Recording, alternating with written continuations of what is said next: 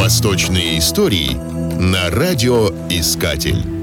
Пустыня – традиционный пейзаж для Объединенных Арабских Эмиратов. Людям, привыкшим к более разнообразным видам, он может показаться скучным. Море из желто-коричневого песка под голубым небом.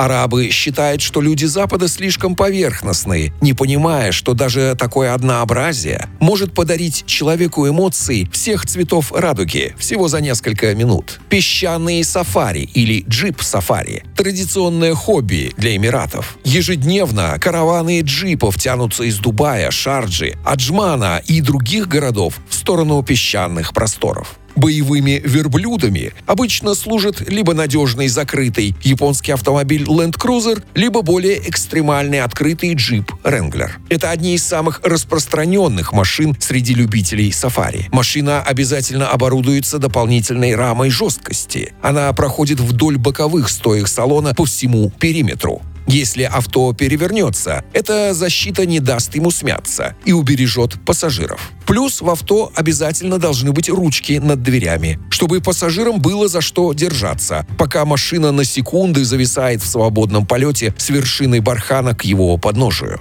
Сафари в пустыне непредсказуемы. Если погода неспокойная, любые следы заметает ветром в течение 10 минут. Тут водители полагаются как на свою интуицию, так и на специальные навигаторы. В пустыне даже опытному водителю легко заблудиться. В случаях особо экстремальных выбирается место, где ловит мобильная связь. В рамках туров приезжих не увозят совсем уж в дебри. При выезде в, собственно, барханы колеса у всех автомобилей обязательно приспускаются. Чем меньшее давление в шинах, тем мягче и пружинистее будет ехать автомобиль по песку. Ремни безопасности обязательны. Без них бы люди в салоне летали бы кубарем. С учетом двух остановок катание в пустыне занимает около часа. Даже самых стойких пассажиров начинает укачивать, как при морской болезни. Конечная остановка такой поездки – бедуинский лагерь, построенный специально для туристов, где их кормят национальной едой, катают на верблюдах и развлекают восточными танцами. Кстати, во всех туристических страховках четко прописано, что участие в таких сафари и все риски, с ними связанные, страховыми случаями не являются.